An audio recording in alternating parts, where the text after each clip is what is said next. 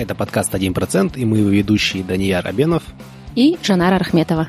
Мы проводим много часов, собирая информацию о том, как улучшить свою жизнь в разных сферах, включая здоровье, личностный рост, продуктивность, бизнес, спорт, саморазвитие и многое другое. И делимся ее в этом подкасте. Изменение на 1% может быть незначительным, но если каждый день мы становимся лучше всего лишь на 1% в течение одного года, то по окончании года мы станем лучше в 37 раз. Путь к невероятным результатам лежит через 1%. Дорогие друзья, как вы знаете, основная идея нашего подкаста в том, что небольшие действия, которые делаются каждый день, имеют сильный эффект, если делать их долгое время. И я давно уже пришел к мнению, что для того, чтобы жить на 100%, нужно иметь здоровое тело. Я думаю, вы с этим согласитесь. И самая лучшая практика для того, чтобы чувствовать себя отлично, чтобы ничего в теле не болело, чтобы вы были полны энергии, это упражнение по методу Игоскю. Я это понял и на своем пути, и также прислушиваясь к мнению других людей, таких как Тони Робинс, Тим Феррис, Конор Макгрегор, которые по этому же методу, этими же лечебными упражнениями поддерживают себя в отличной форме. Как вы знаете, я являюсь единственным в Центральной Азии сертифицированным специалистом по этому методу, и в 43-м эпизоде я об этом подробно рассказывал. Вот всего лишь несколько историй от людей, с которыми мне уже удалось поработать.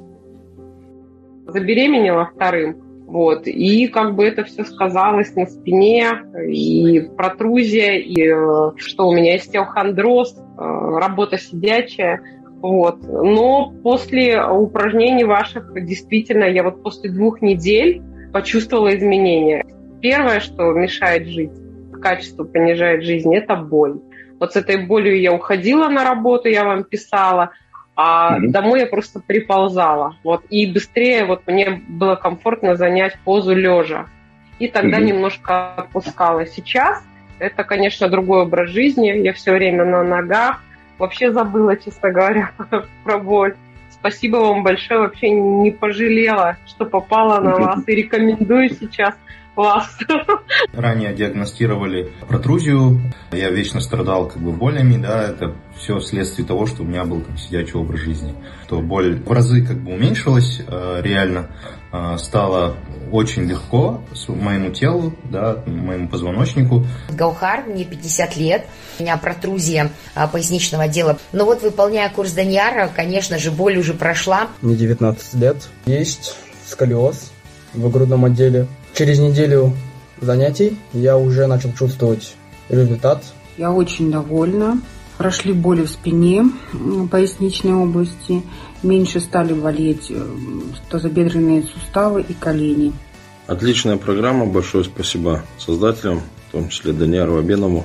А, намного легче себя чувствую, а, по крайней мере боли в ногах вообще ушли, тянуло ноги. Последний год присоединились острые боли, так называемые прострелы. Благодаря упражнениям МЗО я избавился от своих проблем. Если вы хотите узнать, как этот метод работает и как именно вам он может помочь, я с удовольствием проведу для вас консультацию. Долгое время моя консультация стоила 50 тысяч тенге. Мне всегда приятно общаться с нашими слушателями. Для вас будет особая цена 20 тысяч тенге.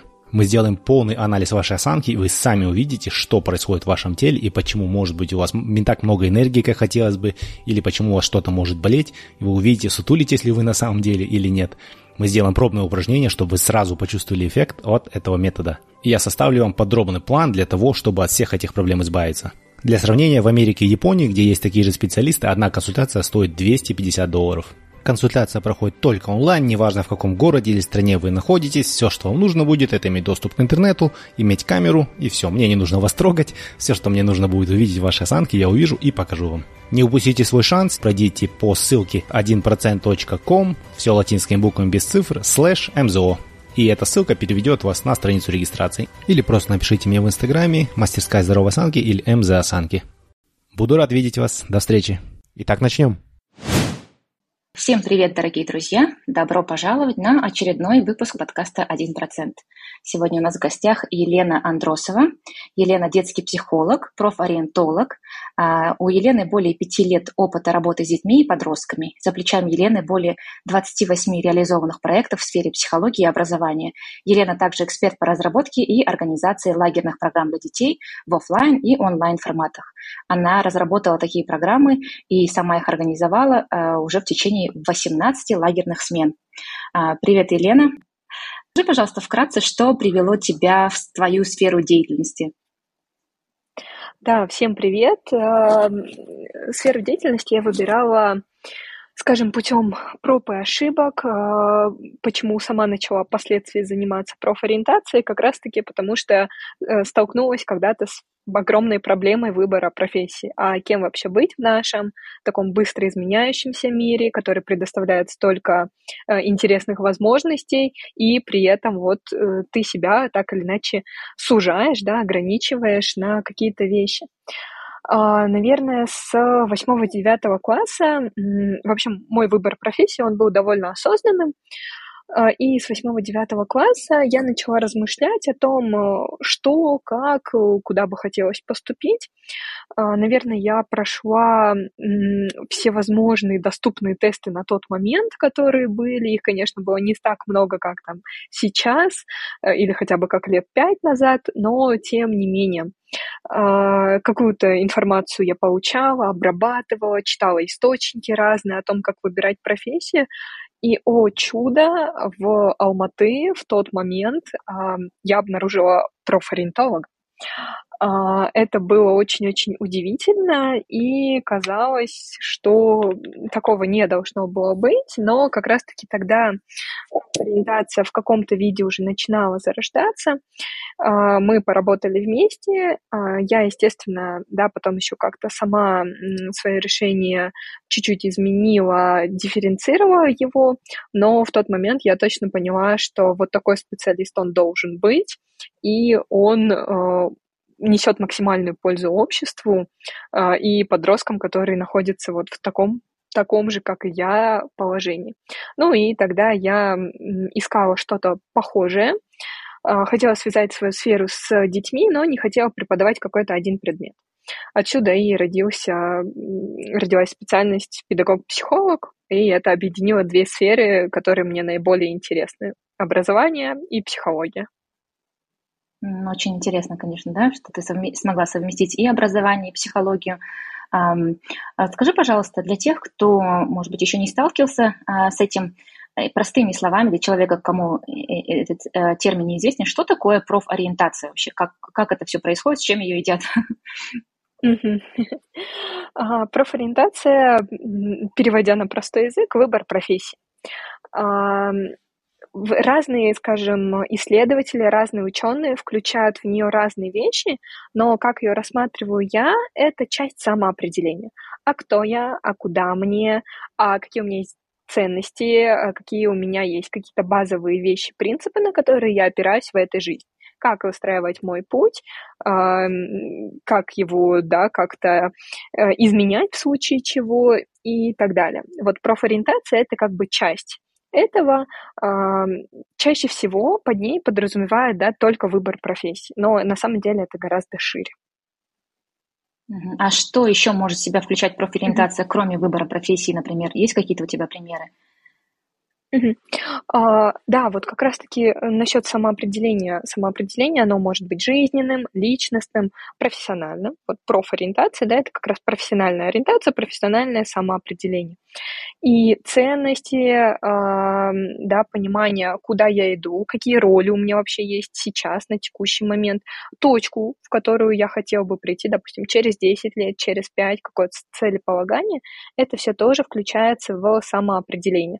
Но здесь оно намного шире, чем просто э, профориентация. Ну, например, есть, скажем, такие карьерные э, ориентиры, которые чаще всего не меняются в течение жизни.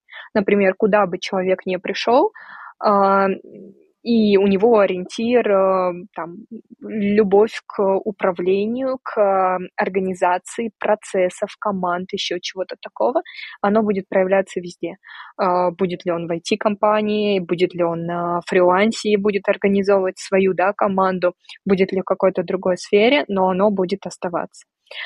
Бывают, да, еще какие-то способности, навыки, которые тоже трансформируются, и впоследствии они как-то больше раскрываются. Ну, например, вот есть тест по компетенциям Gallup, это американский тест, и что интересно про него, когда результаты получают там, не, не так важно, подростки или взрослые люди, вначале они не все согласны со своими результатами. Ну, они смотрят, говорят, вот это вот есть, вот этого у меня нет. А, но интерес в том, что с течением времени, с возрастом а, эти моменты раскрываются.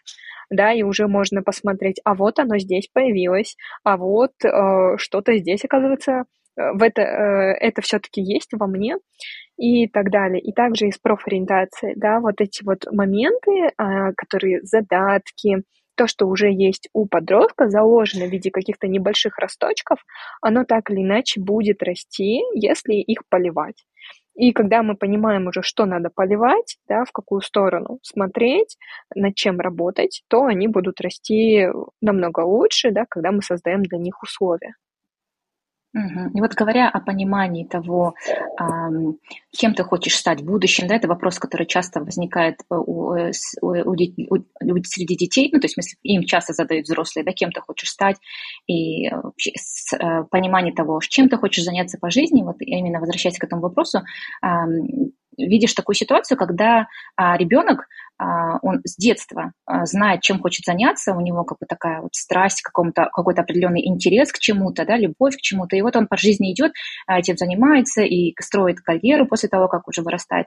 А есть такие ситуации, и их тоже достаточно много, да, когда человек как бы вот его немножко э, в разные стороны да, клонит, э, не может понять, mm-hmm. кем я хочу стать, чем я хочу заняться. И вот как ты думаешь на своем опыте, как вот опытный психолог, почему кому-то легко найти призвание, что ли, а кому-то это дается чуть сложнее? Mm-hmm. Да, Женар, э, спасибо, классный mm-hmm. вопрос, и действительно mm-hmm. он очень актуальный, потому что кто-то может там, всю жизнь прожить и даже не знать, что есть профориентолог, просто потому что у, не, у него нет надобности в этом специалиста. А сейчас есть, ну и вообще не только сейчас, две такие большие, наверное, тенденции, потому что сложнее всего на самом деле выбирать профессию а, в двух случаях. Первое — это когда у тебя нет каких-то вообще ярко выраженных способностей, талантов, когда все на таком ровненьком нуле плюс-минус, да, ну ничего такого супер, э, то, что супер классно, супер хорошо получается, что было бы очень интересно, нет. Ну и в современном мире просто к этому на фоне еще приобретается, что интерес к компьютеру, гаджетам где-то может проскальзывать, но все остальное, оно вот на таком нуле, да, на какой-то такой стабильной очень линии. И вторая ситуация, когда очень-очень сложно выбирать, это когда все получается хорошо. Этим чаще всего страдают отличники, да, когда м, вроде бы по всем предметам у меня пятерки, а куда пойти, а что вообще делать.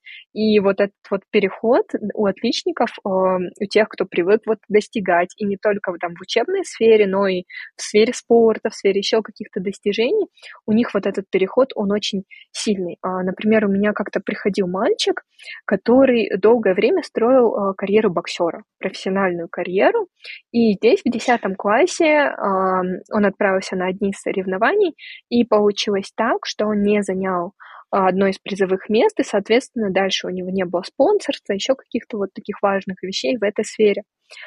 И он был просто в растерянности, потому что на тот момент его карьера вот в спорте, она буквально закончилась. И куда идти дальше, это огромный-огромный вопрос, особенно когда он большую часть времени посвятил на то, чтобы вот стать лучшим в этом деле, да, как-то с вот такими вот вещами работать. Плюс у него еще начались проблемы со здоровьем, что тоже очень часто у спортсменов бывает. Огромное количество знаю детей, которые там и в больницах лежат, в 14, в 15 лет, с, даже с артритом и с другими вот такими спортивными болезнями. А, и вот здесь возникают, да, вопросы, а куда, а что, а где, что во мне вообще еще зарыто, если мы а, не берем в качестве профессиональной деятельности то, чем дети, подростки долгое время занимались. Вот здесь вот возникают такие вот своеобразные кризисы самоопределения, а, куда же мне двигаться. И э, возвращаясь да, к вопросу, кому же легче определять, когда есть какой-то э, четко выраженный талант, способность, причем а, обычно, когда их не так много, понимание, что вот, да, у кого-то есть такая, такое качество, как э, системность. Он все любит раскладывать по полочкам. И, естественно, где-то в профессии он тоже это может применить. При этом здесь, кстати, есть тоже один очень важный, где-то опасный момент. не всем талантам и не всем способностям нужно давать место именно в профессиональной сфере. В плане того, что у нас есть еще жизнь другая, да, какая-то э, семья, хобби, друзья. И если в профессии не будет выражения этих качеств, то будут выражения в других сферах. Но здесь тоже важно помнить, что работа, она Эм, занимает большую часть на самом деле времени. А, есть вот все эти расчеты, исследования, да, сколько там человек тратит на сон в течение всей жизни, а, и речь идет на количество лет, да, не просто каких-то часов, дней и так далее. И работа, она на втором месте после сна. Естественно, что если какой-то суперсильный да, талант, способность очень ярко выраженная, и ей не будет должного выхода, то человеку от этого будет плохо. То есть он будет страдать, думать, а вот где мне это взять, ну, допустим, какие-то предпринимательские да, способности, когда человек работает в таком очень а, твердом а, офисном режиме, когда у него нет возможности да, как-то влиять на работу, даже не на график, а вот именно внутри работы, да, мы говорим, то э, такому подростку, взрослому, неважно кому, будет очень-очень сложно, и рано или поздно он задастся да, вопросом, а что мне делать, а где у меня вот это вот сможет выразиться. Но там остальных сфер просто недостаточно для того, чтобы он вот это вот реализовывал. Угу. И вот, допустим, если уже говорить на примерах, да, когда тебе приходит вот такой подросток, да, или человек, который затрудняется угу. определиться, чем ему заняться, в какой сфере он может быть силен. Ну, я понимаю, у каждого своя индивидуальная ситуация, но, наверное, существуют какие-то ну, общие, универсальные, наверное, какие-то рамки, да, в которых у тебя проходят консультации. Вот можешь, пожалуйста, описать, как проходит твоя ну, э, обычная консультация с человеком, который с такими mm-hmm. запросами к тебе приходит? Mm-hmm. Да, конечно, общая канва а, причем неважно, это мои консультации или еще что-то, или просто какие-то рекомендации, это две, а, два важных направления. Первое – это взгляд вовнутрь. А какой я, что во мне есть, какие способности, задатки, таланты, какие у меня есть ценности, да, вот э, чем я люблю заниматься, э, чем я в детстве любил заниматься, каким видят меня окружающие. Вот это вот все-все-все. А, ну, на консультациях конкретно мы это делаем через упражнения, через а, беседу. Основной инструмент, скажем, моих, моей работы это именно беседа, когда мы вот такие упражнения выполняем где-то вместе, да, и обсуждаем очень много всего, и как пазл я в итоге потом это все собираю. А если ребенок работает самостоятельно, то все равно, да, вот эти какие-то моменты вычленять, э, для себя отмечать. И вторая уже часть – это взгляд на рынок труда. Но мы, мы реалисты, живем как бы в современном мире, и важно понимать, что профессия будет приносить доход, да, будет э, еще что-то давать, поэтому мы заглядываем, что сейчас творится э, на рынке труда, какие есть там мегатренды, куда весь мир в целом движется. Э, кстати, такой очень интересный момент очень сильная взаимосвязь со страной. Если ребенок хочет в будущем жить э, где-то в европейской стране или в Америке, то там, да, свои особенности по тому, как идет, э, как идут вот эти темпы развития, э, по своим тенденциям. Если мы берем Казахстан, да, то там у нас свои вещи, пространство СНГ тоже. Поэтому на первой да, встрече и вот в первом разговоре мы всегда плюс-минус определяем, куда ребенок ориентирован, хотя бы ориентирован. Не обязательно, да, что так все и будет, но примерно, да, чтобы мы рассматривали а, вот эту вот часть, потому что даже а, психология, там, если мы едем учиться в какие-то западные страны, то там по большей части очень много таких такого бихевиоризма, а, да, то, что вот, ну, грубо говоря, стимул, реакция, и многие направления психологии на Западе, они базируются вот на этой, да, теории, ну, как бы понятно, что очень много современных от, э, ответвлений и всякого такого, но, тем не менее, если приехать назад потом к нам в наше пространство с этими теориями, а, то будет, да, так, какой-то спрос, но здесь, допустим, привыкли немного к другому больше какие-то, да, там, э, гештальт, подходы и так далее. Э, ну, это тоже, конечно, такие вопросы, как будет через 5, через 10 лет, возможно, конечно, все поменяется, возможно, там, приехав сюда, ребенок будет работать на рынок Запада и так далее, но вот многие-многие такие вещи, у меня есть знакомая, которая э, отучилась приличное время назад, несколько, ну, примерно 15 лет назад в Австралии на бизнес-аналитика. А, и приехав в Казахстан, она не могла найти работу эм, больше полугода, потому что просто не было такой профессии.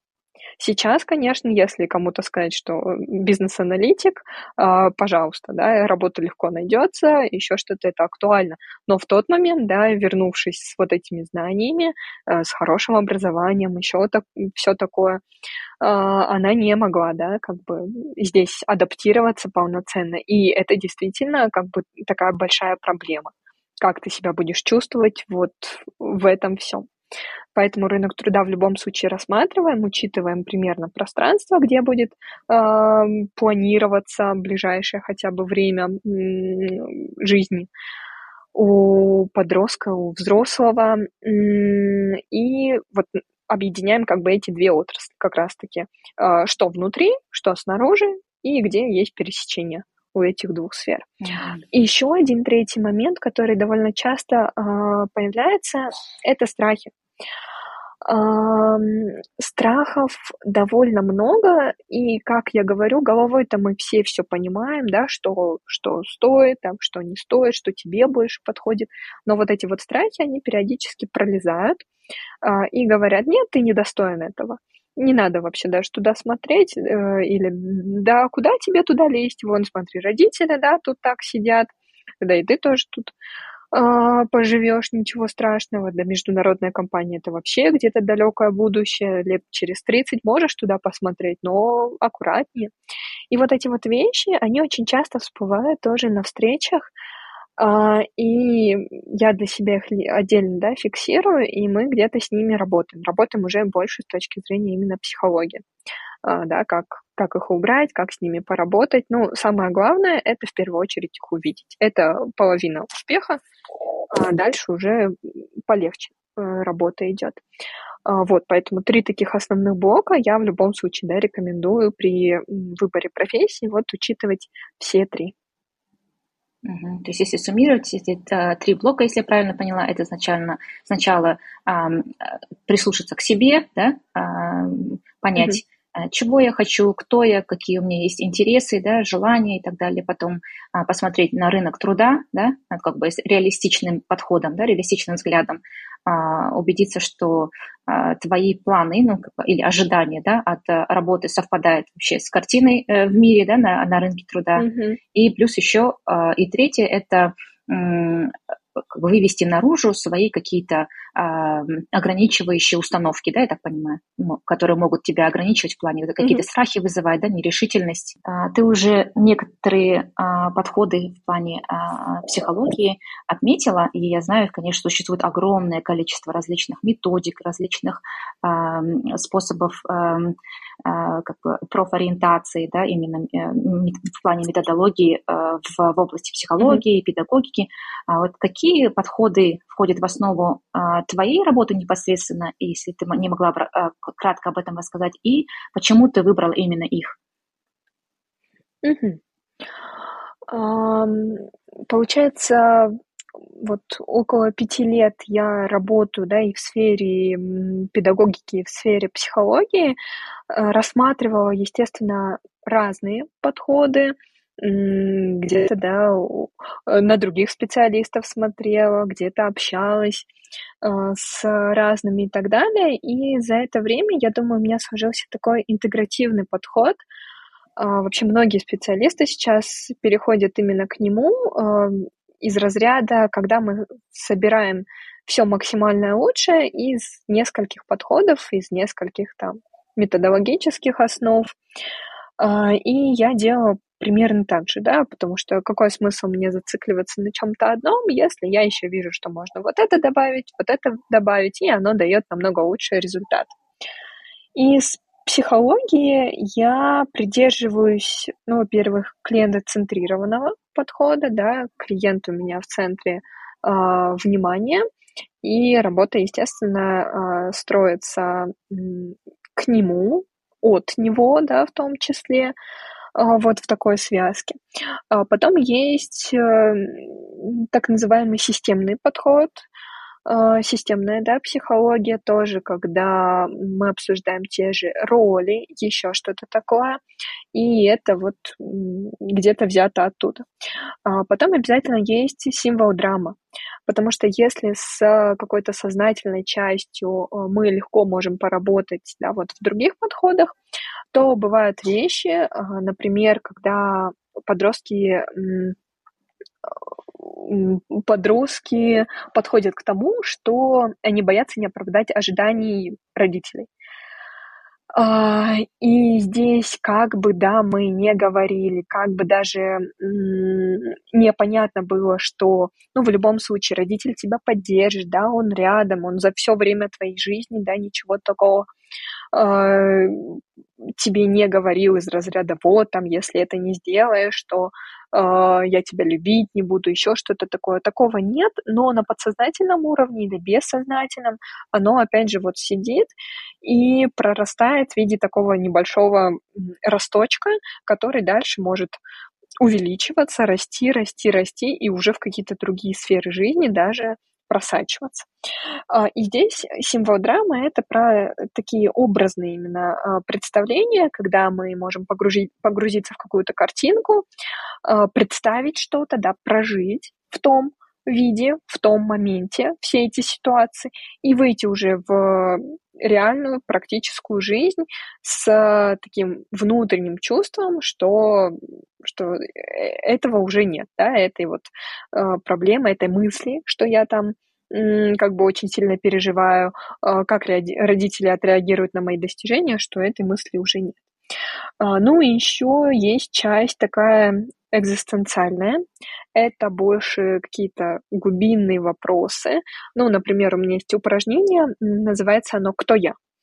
А, тоже можно сделать. А, всего один вопрос, да, «Кто я?», и на него нужно дать 15-20 ответов. Желательно минут за 20, не больше. Вот прям сесть и по пунктам, да, 20 ответов дать на этот вопрос. Очень много о себе узнаете, и это про такие уже более какие-то глубинные вещи, про ценности, да, тоже там э, есть моменты, когда именно мы с ценностями работаем. А вот здесь какой бы ты выбор сделал, а вот здесь вот. И что касается педагогики, то здесь я в текущий момент придерживаюсь такой модели персонализации. А, в ней я где-то работаю, да, в ней я строю свои продукты. А, она родилась а, не так давно, родилась из индивидуального подхода, из дифференциации и из личностно ориентированного.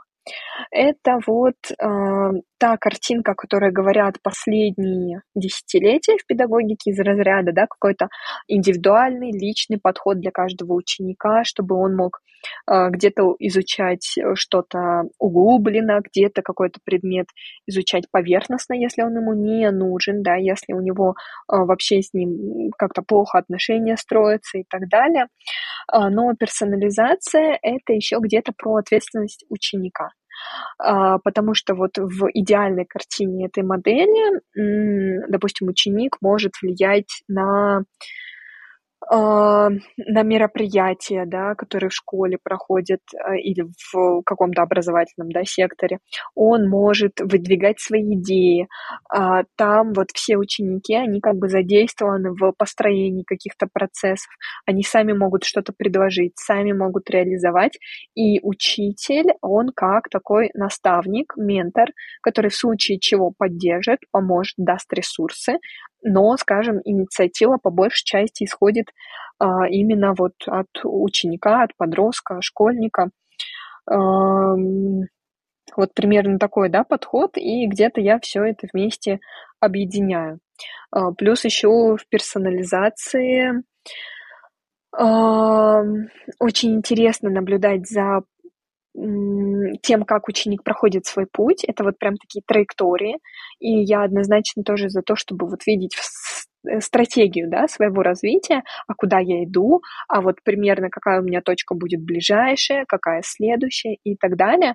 И вот э, про такие траектории тоже, чтобы э, их можно было понимать, хотя бы траекторию на год, да, куда я в этом году иду, какие у меня есть цели, какие у меня планы, э, мотивацию, да, тоже простраиваю. Ну, мотивацию в основном, естественно, простраивает здесь сам специалист, там, э, учитель, э, психолог, э, еще какой-то другой, по крайней мере, на начальном этапе, да. А давай с тобой вместе подумаем, куда ты хочешь прийти, какая твоя там идеальная, опять же, точка в конце этого года, да, как ты себя хочешь чувствовать, какие качества э, развить в себе, как улучшить разные сферы. Может быть, ты хочешь увеличить количество друзей. Это, кстати, тоже огромная большая э, проблема сейчас у подростков э, с дружбой, с общением, с тем, как э, вообще они умеют поддерживать или не умеют поддерживать, и как они умеют там или не умеют выстраивать, да, вообще контакты.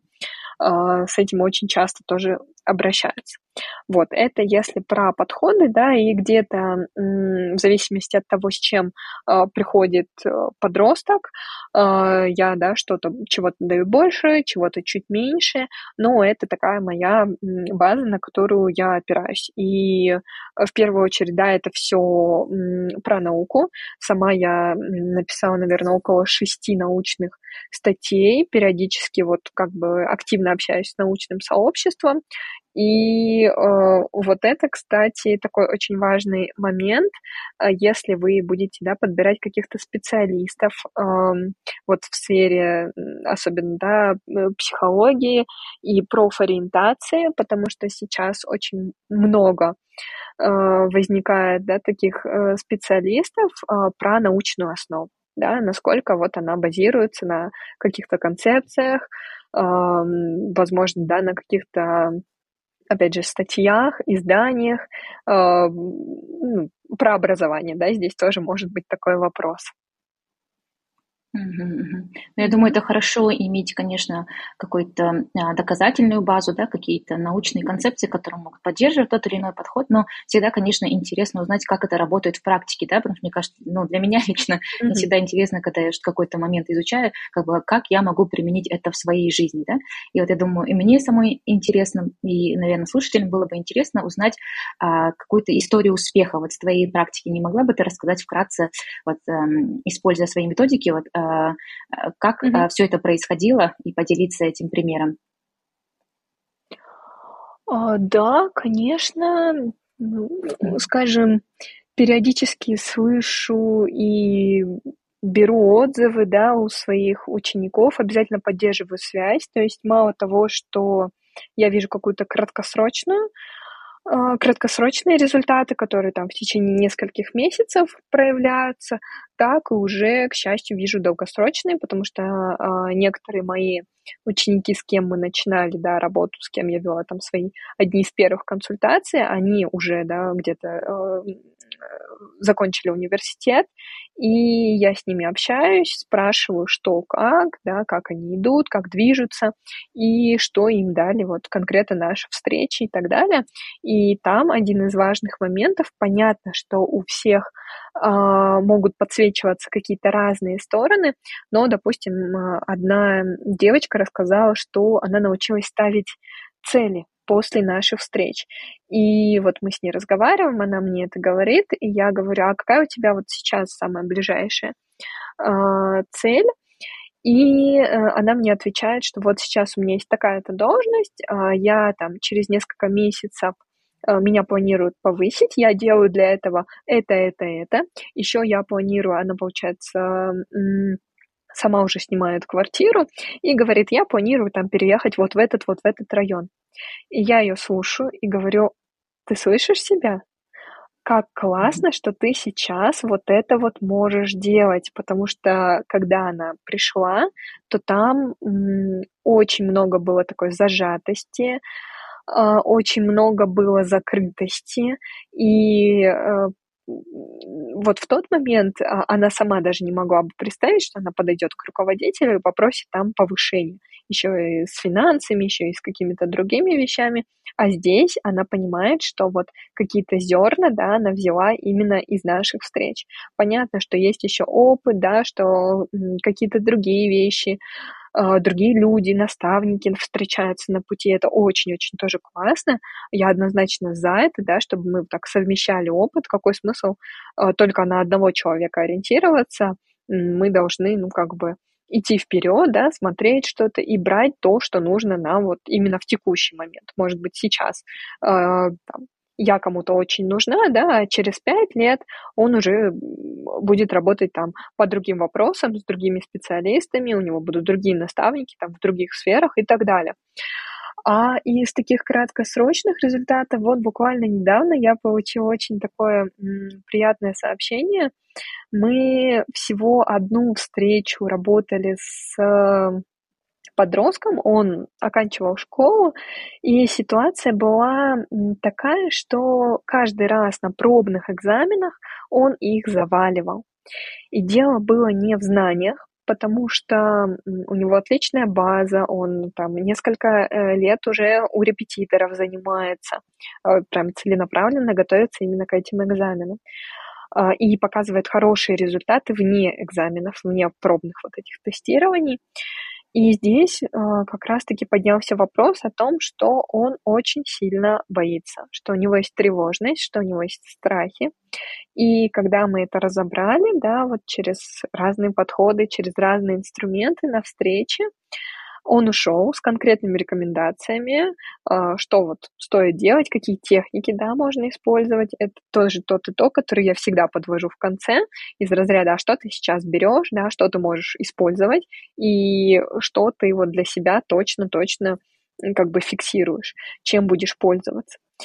А, и вот э, получилось так, что как раз в этом году он написал этот экзамен, а, поступил в ВУЗ в который хотел, и на грантовой основе, то есть полностью обучение будет бесплатное, да, за счет вот его хорошего результата, э, его показателей. И здесь э, какие бы, да, эм, хорошие репетиторы не были, какая бы ни была хорошая база именно знаний, но если вот что-то такое, оно просочится, да, если тревожность сильная будет, если страхов в этот момент э, будет, а они ведь поднимаются все в самые сложные моменты. Ладно, там, когда я просто пишу какую-нибудь обычную работу, задание делаю, ничего такого не будет. А вот когда у меня будет такой ключевой момент, насчет которого я сильно переживаю, еще же у многих одиннадцатиклассников а, есть такое понимание, что вот экзамены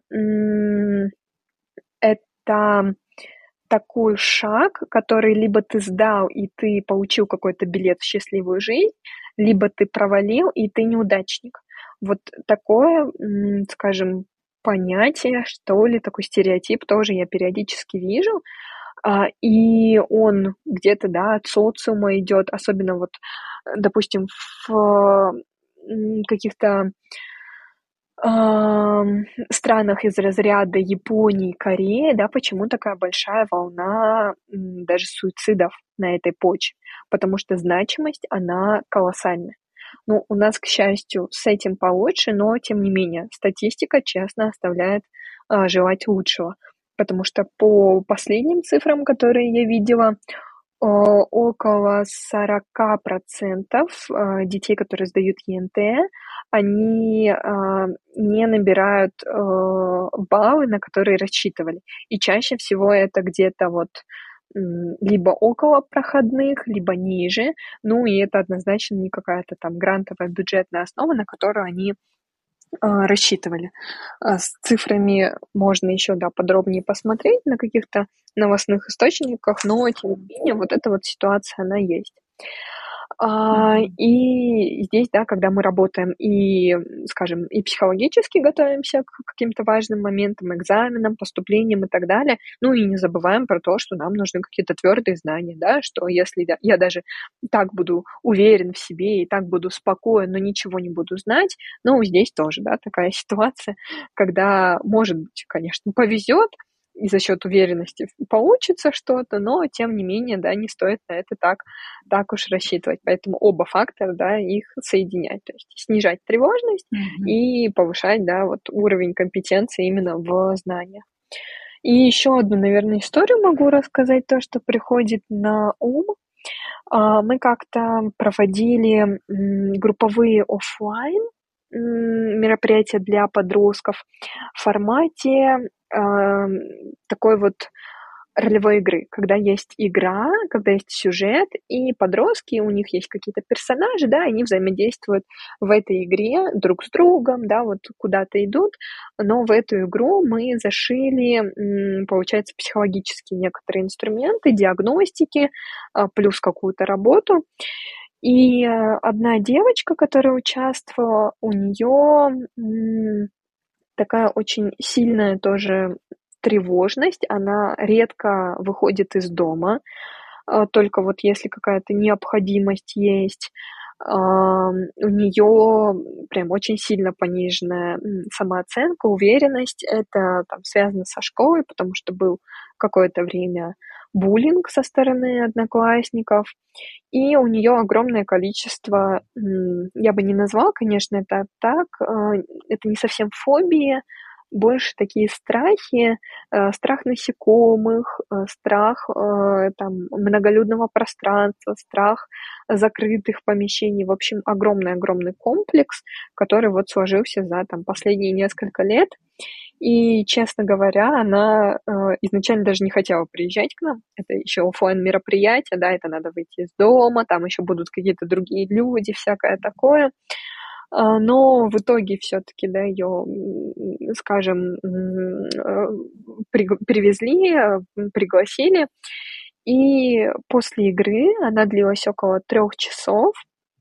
Она приехала домой, и помню, как э, писали ее близкие, а, писали следующее, что там вот дочка только что пришла домой, и она прихлопнула муху у себя в комнате.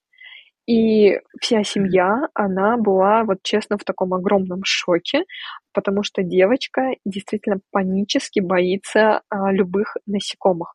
Она начинает, вот как бы, начинается истерика какая-то, а, она обязательно выходит из этой комнаты, если там кто-то есть, а, и она, ну, никак не может даже притронуться, а, не то чтобы прибить и так далее. А здесь она, ну, скажем, вот просто вышла, да, из этой вот роли, из этой своей позиции и действительно прихлопнула муху.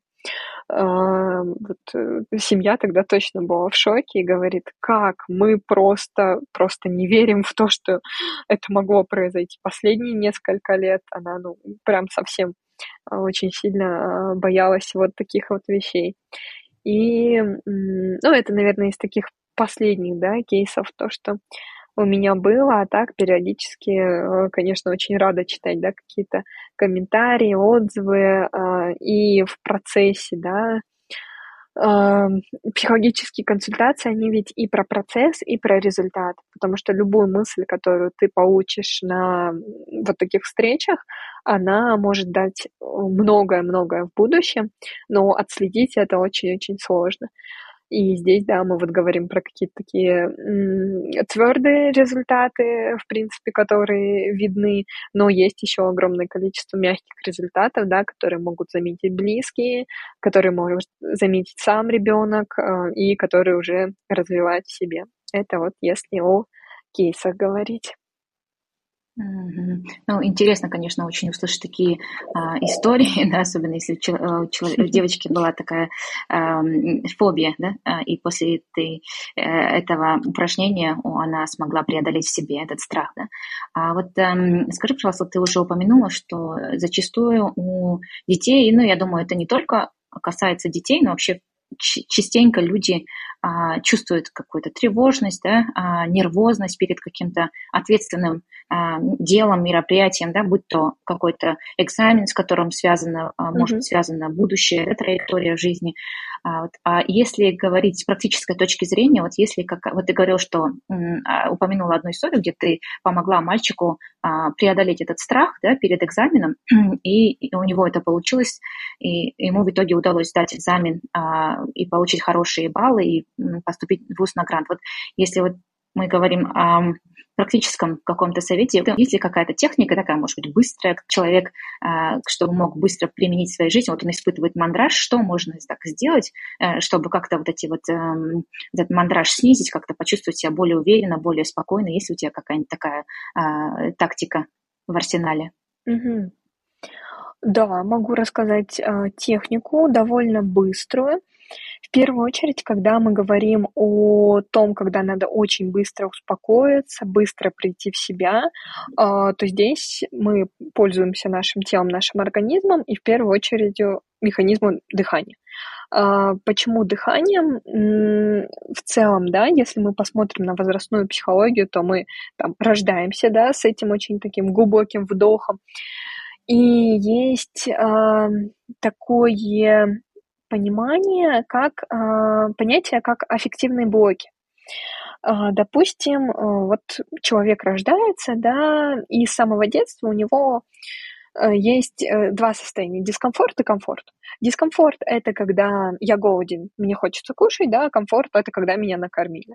Там, дискомфорт – это когда мне как-то неудобно лежать, комфорт – это когда мне там укрыли каким-то теплым одеялом, мне комфортно. И со с возрастом эти блоки, они, скажем, увеличиваются, растут, э, и в норме, по сути, взрослый человек, он может довольно много вот этого дискомфорта проживать, потому что он знает, да, что потом наступит комфорт. А, и вот это вот чередование мы можем где-то организовывать искусственно. А, в том числе, да, через дыхание. Дыхание это тоже на самом деле пример эффективного блока, но который он у нас, э, который осуществляется бессознательно. То есть мы никак не контролируем, да, этот процесс. А, поэтому здесь есть э, техника дыхания по квадрату. А, смотря у кого как развиты легкие, э, например, на, на счетов 5 сделать вдох, то есть мы прям вдыхаем и считаем. Раз, два, три, четыре, пять про себя. Потом, допустим, на э, одно дыхание или на один, э, получается, на одну единицу, да, скажем, мы э, задерживаем. То есть если на 5 э, счетов мы вдыхали, на 6 мы задерживаем вдох, выдох, то есть ничего, да, не делаем, просто оставляем воздух вот в таком же положении. И потом еще на одну единицу больше, то есть это уже на 7 счетов, делаем выдох. То есть вдох, раз, два, три, четыре, пять. Дальше задержка на 6 счетов. И дальше на 7 счетов выдох. Раз, два, три, четыре, пять, шесть, семь. Выдохнули. И если сделать таких квадратов, да, как бы хотя бы 5-10, то станет намного спокойнее. А, да, и там и физиология тоже включается, да, про вот э, парасимпатическая нервная система у нас больше начинает работать, внимание сосредотачивается у нас именно на дыхании и становится легче. Это вот то, что прям можно делать э, легко, да, в нужных ситуациях. А, ну, а такая первичная часть это, конечно, где-то больше индивидуальной работы, но тем не менее, вот какие-то такие техники легко можно тренировать самому, пробовать их на постоянку как-то делать и уже вот приводить себя в такое более спокойное состояние. Спасибо большое, Елена, что поделилась а, этой техникой. Да, я согласна с тобой, что а, дыхание может сыграть большую роль а, в том, чтобы, когда особенно чувствуешь себя в таком стрессовом состоянии, чтобы быстро успокоиться, тем более ее можно сделать практически везде, да, даже при, перед тем, как mm-hmm. заходить на экзамен. А вот хотелось бы сейчас немного сменить а, тему и вернуться а, к подросткам а, непосредственно вот а, к такому периоду, обычно его даже называют сложным, да, подростковому возрасту. И часто, а, как я уже сказала, он рассматривается как как сложный период, как и для самого подростка, так и для родителя. Но при этом как бы есть а, примеры того, когда этот период проходит довольно-таки гладко, да. И вот по своему опыту не могла бы ты поделиться и сказать, какие зачастую а, факторы влияют на то, что этот период проходит с какими-то осложнениями, сложностями? Мгм. Что, может быть, обычно играет роль в этом? Да, х- хорошо услышала. Э, Кстати, вот к предыдущему вопросу есть еще, наверное, одна такая техника, но которую уже намного, э, она более видимая, это зевок. Да, несколько зевков тоже М, очень хорошо на дыхание работают, и мы все умеем, да, зевать, как бы это несложно, ну, просто аккуратнее в, в, в том пространстве, где мы все это делаем. А что касается подростков, ам, да, действительно, у кого-то этот возраст э, вообще сейчас так считается, что подростковый возраст начинается с 10, с 12 лет, то есть он сильно сдвинулся. Если раньше это было там 13-14 лет и дальше, то сейчас он сдвинулся, и мало того, что вот в ту сторону, да, есть сдвиг, так он еще и расширился, то есть где-то по разным источникам до 20 лет э, тоже может считаться подростковым возрастом. Так что э, тут вообще очень-очень много, да, вопросов и своих тонкостей.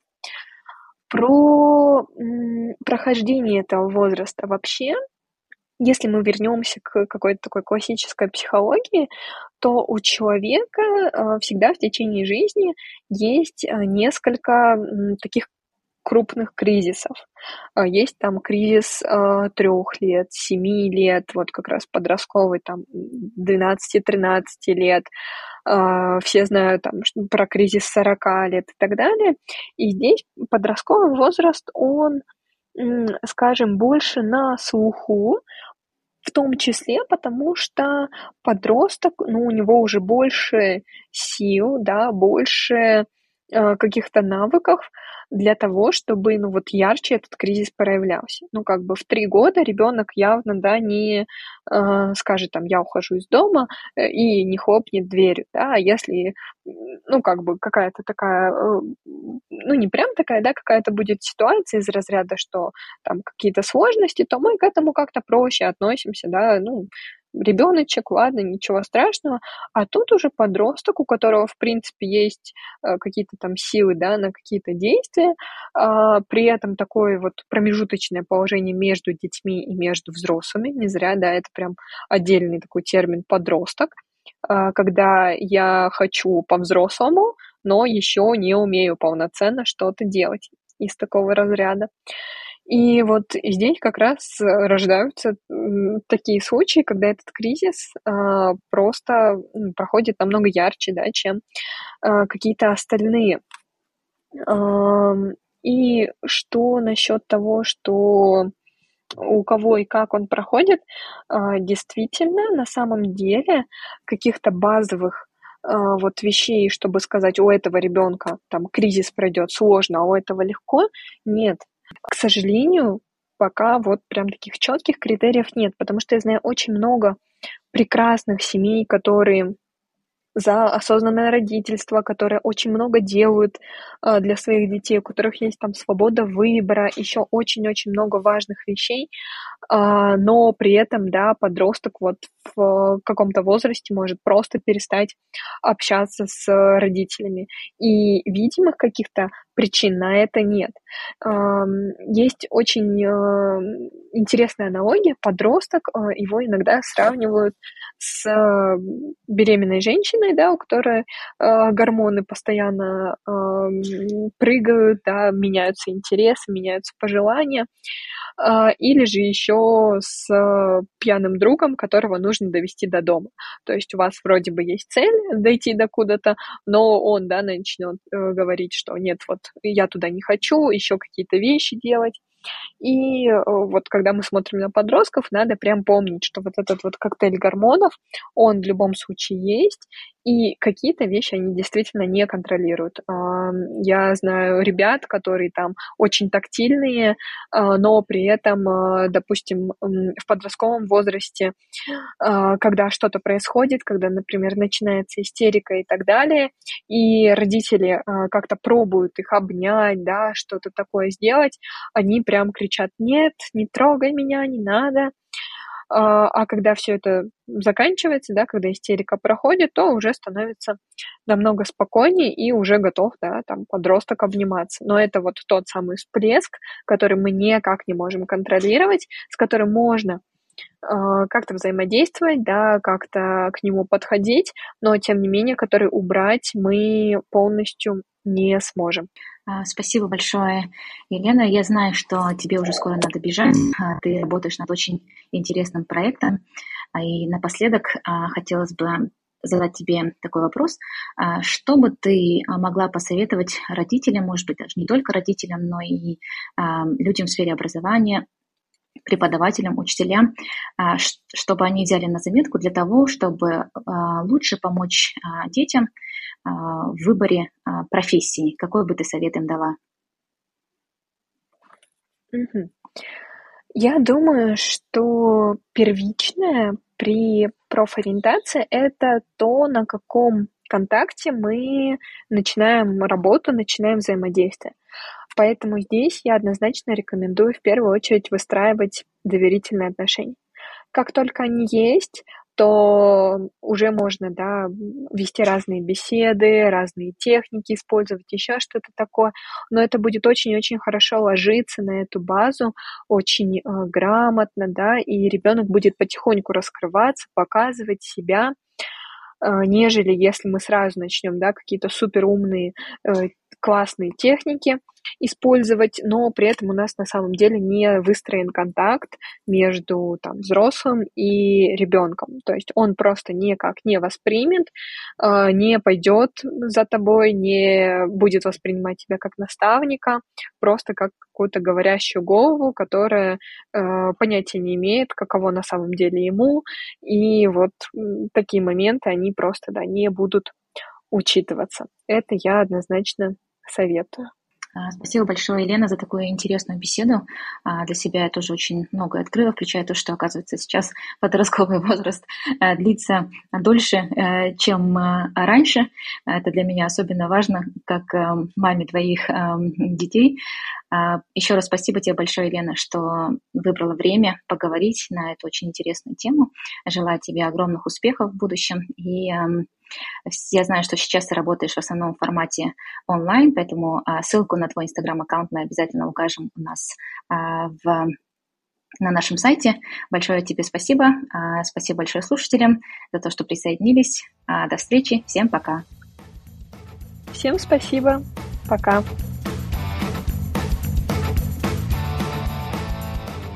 Если вы хотите узнать больше об этом выпуске, то заходите на наш сайт 1%.com. Все латинскими буквами, без цифр.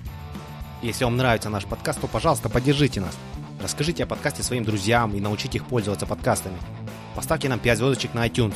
Это поможет другим людям найти подкаст и узнать интересную информацию. Впереди у нас заготовлено еще очень и очень много интересных и полезных выпусков.